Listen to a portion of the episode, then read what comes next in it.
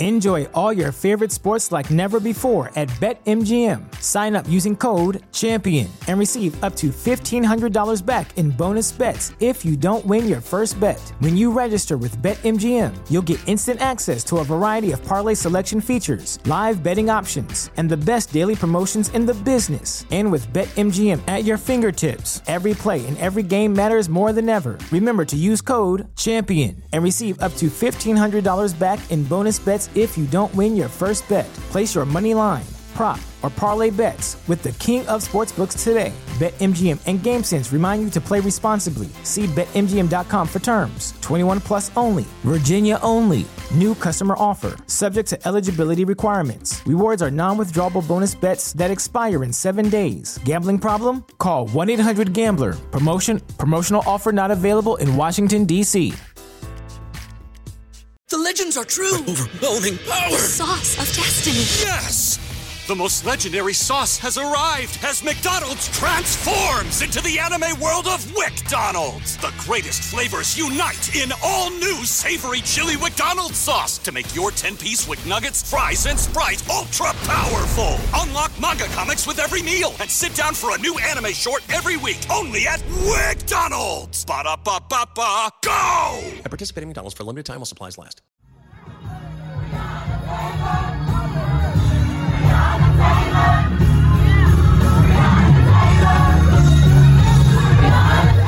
This is Make it plain. Make it plain. M.I.P. With Masamela Matfumo. Mark Thompson. Make it plain. Get woke.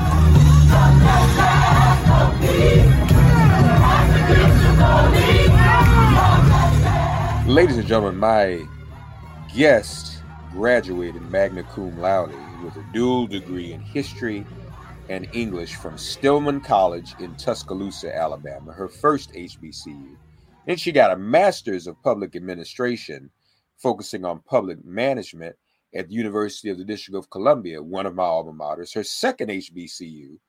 Then she received a doctorate of philosophy in political science, specializing in international relations from her uh, international relations, black politics, and American government from her third HBCU, another of my alma maters, Howard University. And she has done something that we all knew was coming. It is finally here. She's been talking about it, and it is a great accomplishment for her. Her brand new book is out and available for you the Congressional Black Caucus 50 Years of Fighting for Equality. Please welcome Assistant Professor at Southern University, Dr. Sharice Janae Nelson. Dr. Nelson, thank you for being here and congratulations on the book. Yes, well, thank you for having me. I mean, um, as we've been talking, it has been a labor of love um, a labor that I feel like has been necessary. Um, it, it really pricked me when I posted about the book on LinkedIn. And Gus Hawkins, one of the original 13 members, his granddaughter reached out to me and she said, Thank you. Wow. Um, and it, re- it reminded me why the labor of love was necessary and why we have to tell our own stories. And is we folks, we were uh, uh, Janae and I were talking right before uh, we started. And isn't it true? There's not been a too too recent book about the Congressional Black Caucus, and definitely not one that is comprehensive in terms of its history. Correct? Yes, there there was a book published about uh, the Congressional Black Caucus effect on the Supreme Court, and, and, and as far as that is concerned, and that was I think in 2011. Um, but the mo- the the only comprehensive book that's been written uh, was by Robert Singh. He's actually um, British, um, and it was written about legislative effectiveness back in 1997.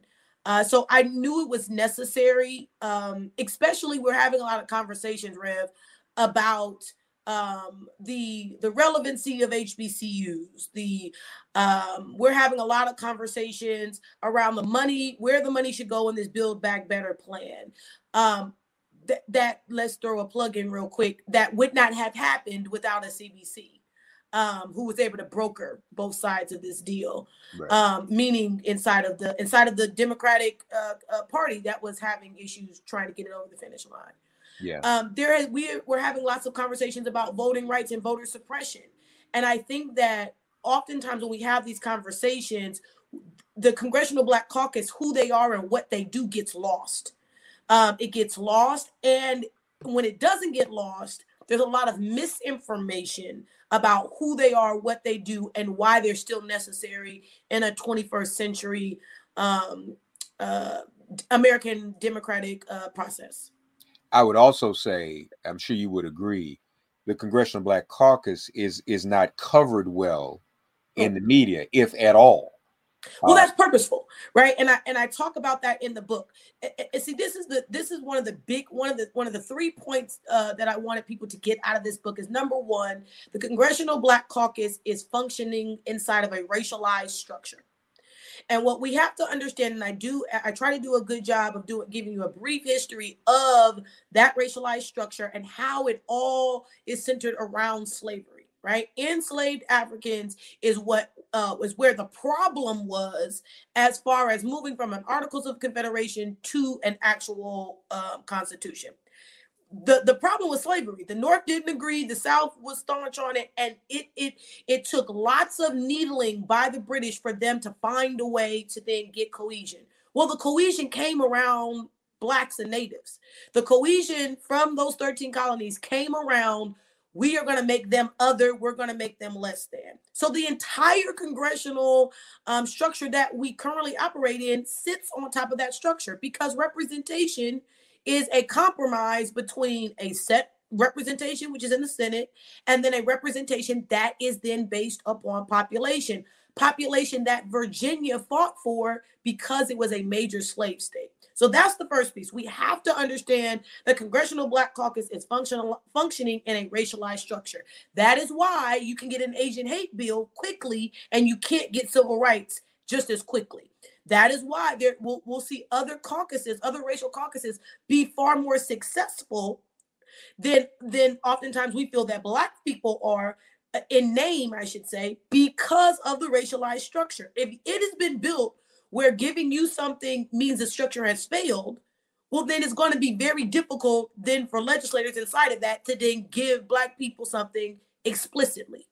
No, I, I I hear that, and and in in spite of being that racialized structure being foundational, if I'm not mistaken, too, that this was other than party caucuses. This was it was it not the first caucus caucus? It is the first racial caucus. Yeah, It is the first racial caucus in the westernized world. We have to understand, and this is where I get a little agitated with black folks who say, "Oh, the Democratic Party, they just take us for granted." Blah blah blah blah blah blah blah. Let's hold up. Right. At the very beginning of this of this formalization of caucus, they were the Democratic Select Committee, and they made the decision to make themselves a racialized caucus so that they could speak against the party without then being party reprimanded. And so Charles Diggs, the very first chairman of the Congressional Black Caucus, says Black people don't have a party. We have permanent interest. And we understand in a two party system that we have to then access the party to then get to our interest. And so you are very correct. It is the it is the very first rate every other racial caucus, every other caucus that we see that are not party caucuses that are inside of the House today are birthed from this Congressional Black Caucus. the, the original one indeed and and for that reason too um in spite of and i guess this is again uh, once again the paradox of our experience in america Right. you know um mistreat us but everybody loves our music right Well, well, to that point, right? To that very point, I argue in the book that without the Congressional Black Caucus, there is no moral compass. Because what we what we do as black people every time is, and this is what I tell my students, this democracy, while you're hollering about why you're not going to vote, this is your democracy. You, as a black person, when you, because it's a racialized structure, when you step up and you say, you're going to hear my interest, you're going to deal with my issues, then you make the structure deal with you and you make it more democratic because it never intended on including you. And let's be very clear it never intended including women. It never inc- intended including Native Americans or, or uh, uh, indigenous folks. It never included dealing with Hispanics. It, it, it, that was not how it was built. It was built to serve the interest of wealthy white men, not even poor white men, because if you remember, white poor men couldn't vote at the very beginning. So I want people to understand that this struggle is a structural struggle that they're inside of. And they made decisions very early on not to try to be an activist group, but to practice in what I call active uh, activist legislation. So presenting legislation that they knew was going to uh, rattle the cage, that they knew was going to press the United States about its moral compass. Without them, there is no moral compass. And I show that in the book how legislation, pieces of legislation after pieces of legislation after pieces of legislation that they get passed mm-hmm. and that they block. Let's be mm-hmm. very clear because they block a lot of things. And that's something that I don't think that we have a lot of conversation about is they're there not to just pass things, but to block things that will hurt us. Eh, moral compass, and hence that's why they're also known um, as the conscience of the Congress. Of the Congress, the conscience, and and that really came, Mark, after their after their push on South Africa, right? We again, I want to give credit to to to Charles Diggs, right? Charles Diggs, the very first chairman of the Congressional Black Caucus, sat on the uh, Africa subcommittee, went to Africa, and then explored all of these things. When we come to the southern region of the of the continent, said, listen I get apartheid is real and it's there. Now we have to put pressure about how we then deal with this. And while we're putting pressure, let's be very clear that there are larger corporations that ha- that are too entrenched that are there that we can't just pull the plug. We have to have a uh, two and three and four strong uh, a prong attack. And, and, to be honest with you, we don't give a- Andrew Young enough credit for the work that he's done in that regard as well. That those are CBC members, Charles Diggs, Andrew Young, um, Ronald Dellums. We, we don't give them the highlight of what they did to push this Congress to then adhere to the sanctions against South Africa. More MIP after this message. And, and even more specifically, overriding the veto yes. of one who is considered a legend, Ronald Reagan. I mean, that was that was a major, major political victory for Black people, led by the Congressional Black Caucus. Right, and and let's be very clear, they came on with a splash because they didn't attend Nixon's State of the Union address, and that is how they got um, marketed as these bad boys because of Nixon's statement, right? He came out and made a statement. They decided they were going to boycott his State of the Union address because he would not meet with them. That put them on the map. That that that made them the bad boys in the Congress. And what they said is, we will be the bad boys if that means that we are going to be pushing then for the, the, the moral uprightness of this body right? They are called the honorable. And I argue in this book that we should be um, that we should be looking at them to be the honorable as they lead it. Now, I want to be very clear. These are not gods, right? These are people. Um, these are this is an institution, right? That then has its struggles and its and its issues. And so I'm not in any way posing them as being perfect. What I'm saying is that we have a very different America if they are not inside that Congress. I, I, obviously, we are. We are in a very, very um, uh, different place in America. I, I know too. Well, let's do this because the way the book is structured, and, and you alluded to some of this um, in the struggle for our citizenship, correct? Yes. Um, uh, talk to us a, l- a little bit, and, and this is fascinating, folks, because we're, we're talking to a mm-hmm. professor as well. So I, mm-hmm. we're in class. I love it. I love to learn, uh, and I know you all do too. Um, but talk to us a, a little bit more of, about the um, the line from the struggle for citizenship to the Congressional Black Caucus and and what they contribute to whatever semblance of citizenship we may have in this country. Yeah, so I argue in the book that to be in, and this is where my international relations kind of comes in. What what we often understand, what we don't understand is that the United States was not what we understand it to be today. It was a baby, and it needed to be seen as uh, it needed to be seen as legitimate in the international world, which is basically Europe. And to do that, they then declared, right? They spoke out and said, You are then violating my natural rights, and we're going to declare our independence to you because of it. Well, now I have to then create a structure that that world is going to recognize.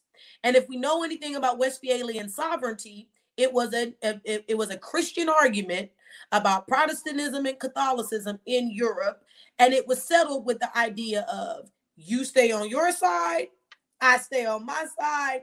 Here's a border that says you're on your side and I'm on mine, and we can decide how we're going to practice religion. Well, that is what was mimicked here in the United States. This is a this is a slave state. This is a non-slave state. You stay on your side, I stay on my side. We then have an agreement. Well, when you do that, then you create citizens of not only a state, like the state of Louisiana, the state of New York, the state of Georgia, you also are creating citizens of a federal system. And what I argue is, is that when Dred, when the Dred Scott case of 1857 comes out and says that although a slave has traveled outside of the territory, outside of the boundaries of where slavery is supposed to be, that that slave is still a slave in the free area of that uh, uh, of that time of Ohio, then that then means that that black folks had had um, citizenship, full citizenship in parts of the country, but not federally. So we may have been blacks may have been free in Pennsylvania. Blacks may have been free in in, in, in, in New York, but we were not considered citizens um, at the federal level. Well, now we have a duality because I could be a citizen in my state, but I can't be a citizen on, on, on the federal level. And it causes this duality. And so, what I argue and I take people through this historical um, type, type of preference to get them to understand that the Civil Rights Act, uh, well, first off, that the Brown versus Board of Education collapses that sovereignty or collapses that dual citizenship status. And it collapses it because it says that anything that's separate is inherently unequal. That then means separate citizenship. Doing something to Black people in a state is then different, is, is then is then um, not constitutional to do to them collectively, if that makes any sense. And then that is actualized in the Civil Rights Act of 1965, because now we have federal teeth to go after the states that are participating in this dual in this dual citizenship right? Uh, and so that is why the Civil Rights Act of 1965 is so important because it it collapses this dual citizenship. That collapse of the dual citizenship, then a census that happens in 1970 produces a congressional black caucus in 1971. Without then this collapse, right? Without without this collapse of sovereignty, meaning that you can't then do something uh, inside of a state to blacks that you can't then do collectively. Now we have a pathway uh, of then getting a congressional black caucus, and then the the the results of that are immediate because we get a black district immediately in Texas. Barbara Jordan, the area that Sheila Jackson Lee is sitting in right now, was created right after the 1970 census that Barbara Jordan then served in. And that is why, for those to making connective tissues to today, is exactly why they're trying to crack the district. And what I mean by crack it is that when they what, what I mean by crack it is, is that they want to break it up so they can make it a swing district so that then they there is not a permanent black member there. And let me tell you why they want to remove Sheila. Well, if if and, and I argue this in the book that after over time, the Congressional Black Caucus understood the only way to beat the structure is to mimic the structure inside of the caucus so that we're prepared to break it. So, and, and I argue in the 111th caucus, while Obama was president, they then decentralized power in the congress uh, in in the congress. They decentralized power in the house and they do this by the level of seniority that they have of getting on these committees and subcommittees and sheila jackson lee is one of the most senior members of that congressional black caucus. She's been serving since the 90s if i crack that district not only do i have the opportunity of having her out of the district uh, also then free up seniority, which means there's a white member that can most likely come in and then be the committee chairman or subcommittee chairman um, in the committees that she's in. More MIP after this message. And also, at this very moment, the, the bill she now sponsors, inherited, bequeathed to her by Congressman John Conyers, H.R. 40, uh, has a, a recording uh, with a total of co-sponsors plus uh, yes votes, committed yes votes. It stands at about 214, 215. Three more votes, HR 40 um, passes. Uh, right, and and and I and I think, um, Rev, I think we do not understand, or that we have a misnomer about legislation. I want to put this out as a piece of education. It's a successful Congress if you can get 3% of bills written into law. Three. If you can get three of them, then you've had a successful, you've had a, a 3% of the bills, you've had a successful con- congressional session. And that's a two, that's a two-year time span. In the 111th caucus, 7% of legislation went. 7% of legislation went with, con- with the Congressional Black Caucus um, co-sponsoring the most bills ever in it in the history of them of them as a as an entity. And at that point it was like uh, 43 or 44 years.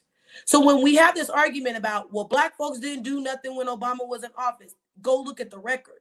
If you go and understand the structure you will understand if you are successful at 3% or the average is 3% for them to be for them for the for when the the 111th caucus to get 7% of those bills passed into law it's an extreme success. And um, congressional black caucus members co-sponsored the most bills. They understood very early on mark that if they sponsored the bill it's almost dead on arrival. So their strategy oftentimes is to co-sponsor right? That's how we got the George Floyd bill. When everybody was up in arms about the kente cloth and the kneeling and everybody was all upset, I hopped on Facebook. I said, wait a minute. Karen Bass went to Nancy Pelosi and asked because she understood if we as the Congressional Black Caucus uh, sponsor this bill without Democratic leadership and without a, a symbol Without a symbol, I am not going to be able to get this over the finish line. And that is exactly why the George Floyd policing bill passed the House was because of understanding who they are in the caucus. I argue in the book that they understood from the very beginning at 13 members that they were the then the disturbing force. I also find it interesting that the country starts with 13 colonies uh, and the Congressional Black Caucus starts with 13 members. That that is that's that's amazing. Um, you know, the other thing too, I, I find interesting about the Congressional Black Caucus historically is that the way their leadership structure. You know, most of our black institutions, uh, you know, have singular charismatic leadership until the leader dies. Even our churches. I mean, we, you know, folks pass the church 30, 40, 50 years. Uh, uh, one of my mentors uh, who co-founded the Congressional Black Caucus, Walter Fauntroy, was one of them. He passed it right. New Bethel for 50 years. For 50 but, years. But, but but there's this what I've always found interesting, and and I and I wonder if if this has helped it. To, it has been good, and maybe others should model, is that the chair rotates in Congressional Black Caucus. It's, it's not like there's been one Congressional Black Caucus chairman for a thousand years. Everyone ultimately, um, uh, even unlike House committees, every year or two there's a and uh, there's a new chair, chairman or chairwoman, and I will again if you if, if if your listeners go and grab the book, there is a comprehensive list of every single chairman or chairwoman in the congressional sessions because they have them. They're built around congressional sessions, and congressional sessions, as many people know, are two years. Uh, and the chairman or chairwoman sits for those two years. Um, I did not capture the current um, chairperson of the Congressional Black Caucus because Karen Bass was the last one in in, in, two, in the 116th Congress. So uh, the book stops at the 116th Congress, and as we know, we're living history as we as we speak. But I stopped at the 116th because it was a complete, it was a completed uh, caucus, if that makes any sense. And so that's why I stopped it um, there. What I will say about the the rotation, the rotation in many ways was so that um, the members were split up. So at the very beginning, there were there weren't multiple members in in one committee or subcommittee. Right now, there's 22 standing committees, and uh, the Congressional Black Caucus has saturation in all 22. Well, that's not how they started. So a lot of the rotation had everything then to do with then the members who were in different that were in different committees and subcommittees. If they if I allow them to be chairman or chairwoman, it then shifts the it, it shifts the perspective each time because we're now being led by someone that's in a different um, committee than I am in. Also, it then replicates it to your point. excuse excuse me. It also replicates to your point this idea of these committees. Now, let's be very clear the committees that are inside of are, are inside the house especially are by seniority right? So when we think about when we think about this whole thing about the congressional black caucus being this iron fist or J- jim clyburn being this iron fist not really because the leadership as you've said in the congressional black caucus rotates consistently. Now i would argue one of the biggest reasons it's more difficult for black institutions to do that outside is because of the the threat of racism because when new people come in into the leadership positions if racism or if if if the pastor has then uh, created relationships inside of that city to then to then provide for services oftentimes for our community and then they rotate out it's almost starting the wheel over again with building those relationships then to get the favor inside of the city. And the bible talks about that right? About how it is good for the people of god to then have favor in the city. And so that's often the issue i think outside uh, in our institutions is that those relationships are built to then push back against the racial structure. And then they use that same longevity then to call it any inefficient or ineffective. So it's a double-edged sword. And i think what we have to be cautious about doing outside is um, that we need to allow leadership leadership to rotate about every 20 years. each generation should have a new leader, right? And we know that generations are built around 20 years, which is why I say to my students all the time, the census was built off of you. Because if we think about this, Mark, if if I want to take account for people, why would I do it at the 10 year mark? I would do it at the 10 year mark because I can catch the slave and her child. If I have a slave that's 13 or 14 years old or 15 years old and has a baby, if I catch the if I do the census every 10 years, I'm catching her and the baby. Right. So that's, that's that yeah, yeah. do, do, do you see that? Yeah. And it's and, and let me be very clear. Generations are built off of 20 years. And we know that slaves were having babies as early as 12 years old. So if I then take the count at 10, I then get a two for one. Now remember, the Southerners did, walked away from the table and said, We don't want a two for one. That's where we get the three fifths compromise because it's one and a fifth. They said if you put two slaves together, it's one and it, it, it it's it's one and they, we're not getting a two for one. And one of the biggest reasons I'm not getting a two for one is because I need to count the slave and her child. And so we have to, the structure was really built in many ways around us. And that's why the citizenship piece is big. That's why understanding it's a racialized structure is big. And then the very last thing about it, like I said before, is the, the decentralization of power. The reason the Congressional Black Caucus was able to get Build Better back over the finish line is because they are not a monolith. We continue to say that the Congressional Black Caucus is a monolith. I debunk that in this book. They've never been a monolith. And I've used quantitative metrics that are known in the field to prove this. I've used narrative to prove this. I've shown members who've been on opposite ends of the spectrum. If anybody remembers Mike Espy, who was from who was from Mississippi, who was entangled in the um in the Delta, who was in the Delta in the Delta uh in the Delta region, and they're over these catfish farms. You'll see that the ideas of Ron Dellums from California and from Mike Espy were very, very different. And so that's another thing that I think that we have to highlight is that the Congressional Black Caucus, just like Black people, are not a monolith. And although they have vote, decided to vote in a block to conserve their power, it does not mean that they do not have the bona fides to go to different parts of uh, the Democratic Party and of the Congress for that matter to then get deals. And I think this Build Back Better and them being able to get it over the finish line shows and proves that. But we don't see much of much of talk about that in the press.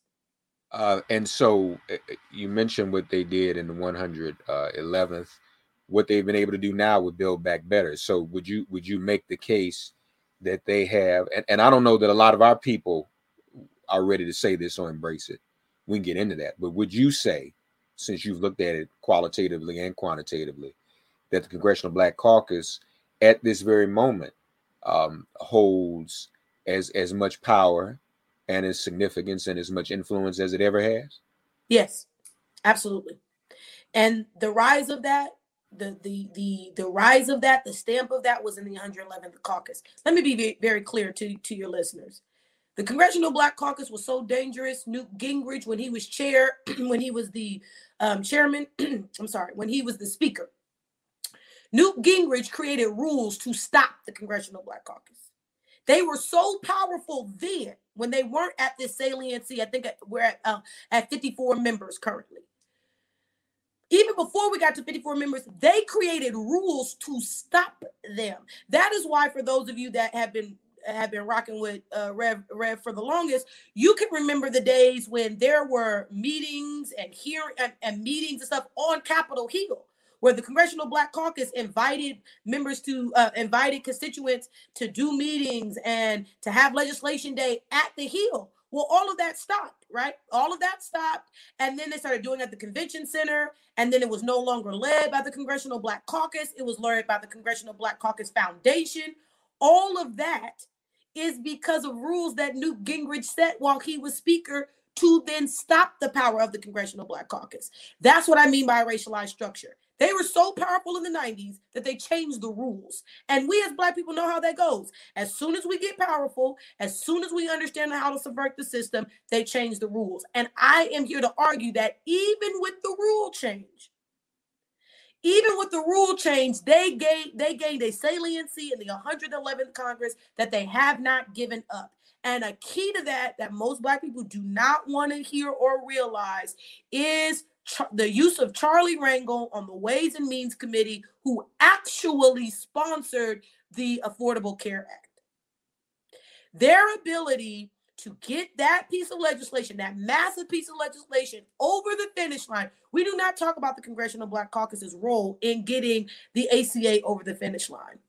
The bill was sponsored by Charlie Rangel. So we have to understand that that was the salient moment. The, the 111th Congress is the saliency of when we've been the most powerful and how we've carried it out till that, and how um, even with Trump in office, they did lots of things to stop legislation, to stop things that were going to hurt um, us as Black people.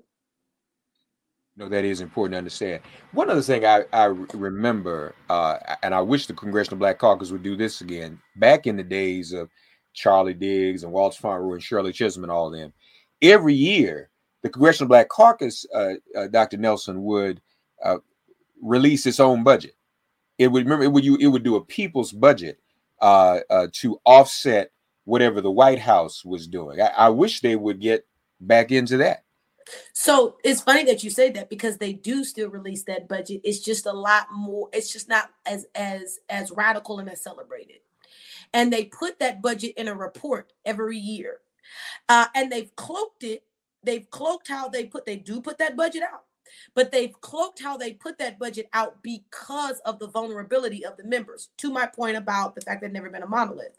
If I'm Lucy McBath, Lucy McBath is sitting in the seat that Newt Gingrich used to sit in in Georgia. I think it's district. I think it's District Five in Georgia. If I'm Lucy McBath and I and I am a congressional black caucus member and the radical budget comes out, then I'm instantly in trouble in my swing district. So now we still put out a budget. It's still there. It's in a report that we issue every February. And so you have to go look for it, but it's still there. I I I, I got you. Uh yeah, that's that, as a matter of fact, uh speaking of cloaking Lucy McBath, whom I know very well, c- could not come on because of what you described as a co-sponsor of HR 40. Exactly. But, but she So spoke you understand this intimately, right? Right. And this is the thing, Mark, that I think that we lose. We lose the nuance. We want to paint them with such a broad brush that we lose the nuance here. We do not understand that this racialized structure has made it so that there are missteps that we cannot make. And and I love to tell people when we have this conversation about the crime bill, uh, which I believe was a misstep. And if you look at the voting, they were very torn. If you look at the Congressional Black Caucus voting on it, they were torn about this bill. There was there were there was lots of debate, argument about this bill. It was so it was so contentious. Many people abstained. People that were safe were safe as far as reelection is concerned, abstained from the vote. That's how controversial it was. So, was it a misstep? Absolutely. I, I do believe this crime bill was a misstep, but we have to understand the nuances of the fact of where they live, what they're up against, and the idea of this. And this is what's huge. And this is why I dedicated my book to the ancestors, of course, but two in particular Ron Dellums and Elijah Cummings. And here's why Ron Dellums understood that by being from California, that he could be the most radical member inside of the Congressional Black Caucus and inside the House of Representatives. The same way that Elijah Cummings understood that what I'm fighting up here is of principality. I'm not fighting a person. I'm not fighting people inside of a constituency. I'm I'm fighting a larger power that has created a structure to insulate themselves and to allow them to win at all cost. And so we have to understand that when we step up to the plate, that it's not going to happen tomorrow. Do you know how many times the Congressional Black Caucus had to put up a, a piece of legislation to make Martin Luther King's birthday a holiday? Do you know how many times we had to put up legislation um, to then make the Congress to make the caucus adhere to the sanctions that the UN put on South Africa? Do you know how many times we have to put up legislation? Again, let's rem- remind listeners or remind people that are watching this. Legislation that becomes law is only successful. It's only 3% of those bills become law. Only 3%. So when we have folks that say, oh, we didn't get the George Floyd bill, or oh, we didn't get HR 40, or oh, it's not going to happen, it will. It will happen with what I call legislative activism. When we call our senators, when we call our House of Representatives, when we put pressure, then they, as the caucus, can come back and say, see, this is what the country is saying, and this is why we need to act. And it gives them the teeth of doing things and the urgency. So we have to understand the nuances. We have to understand that this is, like I tell uh, my students, that life is black and white, and gray and gray is what slides. right, right, Right? right. Life is black and white, right? It's, it's black and white. But gray is what slides. And what we have to understand is that in that caucus, just like inside that Congress, there's lots of gray. Well, yeah, and and so Lucy is, is one of the committee yes votes I was speaking about, even though she's not a co-sponsor. And and Correct. and that's Now important. I can vote on the bill, right? I Right, can vote yes on the bill. I just can't co-sponsor the bill. Now, I'm glad you brought up the 94 crime bill because I think that's also an example of what you're talking about constituents. Uh, Let's be honest. Um, members of the Black Caucus were in districts where Black folk, we just got through talking about church folk. Nobody on this, is- folks were talking about the 94 crime bill, of course. Um, this is in a moment where people were afraid. They didn't understand this drug thing. They definitely didn't understand crack. And there were m- members of the black community, their constituents, who said, "We got to do something about this." Folks going home from church getting hit in the head and whatnot. I mean that that was you're right. It was conflicted. It was complicated. But, and, and Mark, but if you look at the inner cities, if you look at the inner cities, almost every inner city, almost every inner city congressional black caucus member voted yes. Yeah. It, it, and, and this is where we have to understand um, that where we have to really lean into the fact that there are rural black people let that when we talk about rural people all the time, we are we often leave out black people. We have to understand in the South, majority of black people still live in the southern states, and we're watching a reverse migration happen as we speak. So when we're having these discussions, we have to think of the conservative nature of southern states. We have to think about the fact that all 13 members were from the north right? At at the, the, the original 13 members were all from the north, and it took the the the uh, the Civil Rights Act of 1965 to even get Southern members into that caucus.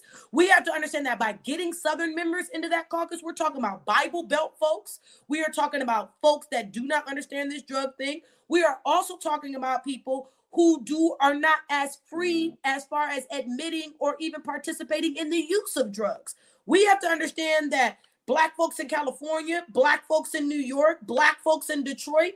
Uh, crack was seen almost as a party drug. It was seen to be a, a, like a quaalude almost. And so we have to understand that even the different cultures of using drugs inside of our communities. This is why I feel that um, the book was so necessary to get us to understand it's a little more nuanced than we think. And that crime bill was to me the tension point that showed how they will how they will crack us and how they will break us. They used rules. Uh, remember this this crime bill was was passed during the newt gingrich years. We have to remember how they'll use rules how they'll go after us with what jay-z calls the alphabet boys how they'll go after us with with uh, three letter organizations to put pressure on us. We have to think about how um, though how those members get reelected. You have to remember that Congressional Black Caucus members um, are are fighting for incumbency. Incumbency is almost guaranteed for white for white members. It's a toss up almost every time for black members, uh, regardless of where they are.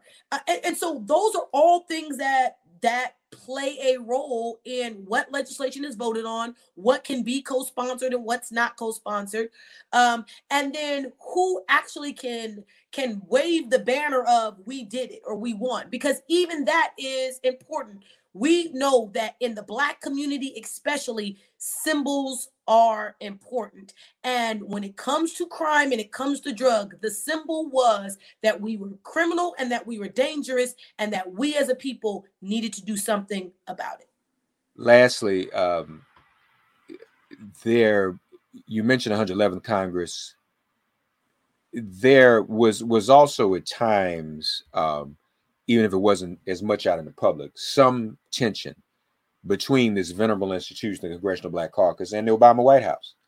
In All the time. And and Maxine Waters, in fact, famously said, you know, in in, in an audience, uh, in front of a, an audience, how, um, um, you know, you all want us to hold President Obama accountable, but then you will criticize us if we do talk to us a little bit about it about about that tension. I mean, and he was a former member of the Congressional Black Caucus, so certainly eh, to, to hear you describe the lack of of things being monolithic within the caucus, then why would they be monolithic between the caucus, the legislative branch, and the executive branch? But talk to us a little bit about that. About yeah, so so I also argue and I and I argue in the book that black folks, when it comes to the federal government, are always looking for the great emancipator right? They're always looking for this great emancipator. And oftentimes it is then of the use of the bully pulpit, which is the presidency. Uh, and that is really how, again, how the Congressional Black Caucus has gotten their name to fame, right? The veto against Reagan, um, not you know the the the the boycott of Nixon, um, speaking out against presidents has been their way of being able to force that president to use his bully pulpit for their interest because they were so small and they had not had not decentralized power. So when I come to power and my uh, modus operandi of how I usually draw attention to my issues is to attack the president. And now that president is black and I'm black, we have to rethink the strategy. And there was lots of people, um, there was lots of tension about the strategy that was used. So the reason I want to I, I, I, I'm describing it or starting there is I think oftentimes we do not understand that there had been an a way of operating, how the Congressional Black Caucus had operated, and then the election of a black president then um, changed in many ways how they operated. Now, it doesn't mean that they were not arguing behind the scenes. They were just very careful not to allow the media to get wind of it or to try to then cause uh, fractures. Now, we've been said as academics, right? We, as Black political scientists, we have been heralded that we have not criticized Obama a- a- as we should have, right? Anytime you are Black and it comes to um, Barack Hussein Obama, the, question always is are you being fair and impartial and are you pushing him like you would have pushed other presidents or or even researched him researched him the same way? And i would say that just because there wasn't outward fighting doesn't mean that there wasn't inward fighting because the Congressional Black Caucus understood from the very beginning that we are going to fashion ourselves after this Black Declaration of Independence that comes out of the meeting in Gary, Indiana. We can't co we can't put our names on it, we can't sign it, but it's it's in that spirit that we will that we will carry out what we do. And that then means full citizenship for black folks well they have the same rights that their white counterparts have and that means then pushing against a legislative agenda of any and every president and they did that just not as publicly as i think people would have wanted them to do right right very well said folks the book be sure to check it out the congressional black caucus 50 years of fighting for equality, really the first book of its kind, chronicling the legacy and the history of the Congressional Black Caucus and its powerful impact on our democracy and society. The Congressional Black Caucus, 50 years of fighting for equality. My very special guest, Dr. Sharice Janae Nelson. You know, and I, again, I love it when people say they're going to do something. A lot of us say, oh, I'm going to do something, and we don't finish it, and then it takes forever to get it done. And but she has done it uh, I know you feel great about it. We feel we feel great about you getting it done, Janae. So congratulations and thank you for joining us. Thank you so much for having me. All right. Thanks for getting woke and listening to Make It Plain. Please remember to listen, like, and wherever you get your podcasts, please give the show a five star rating. And please do spread the word. Let's all continue to pray for each other during this pandemic and this police demic. If all hearts and minds are clear, it has been made plain.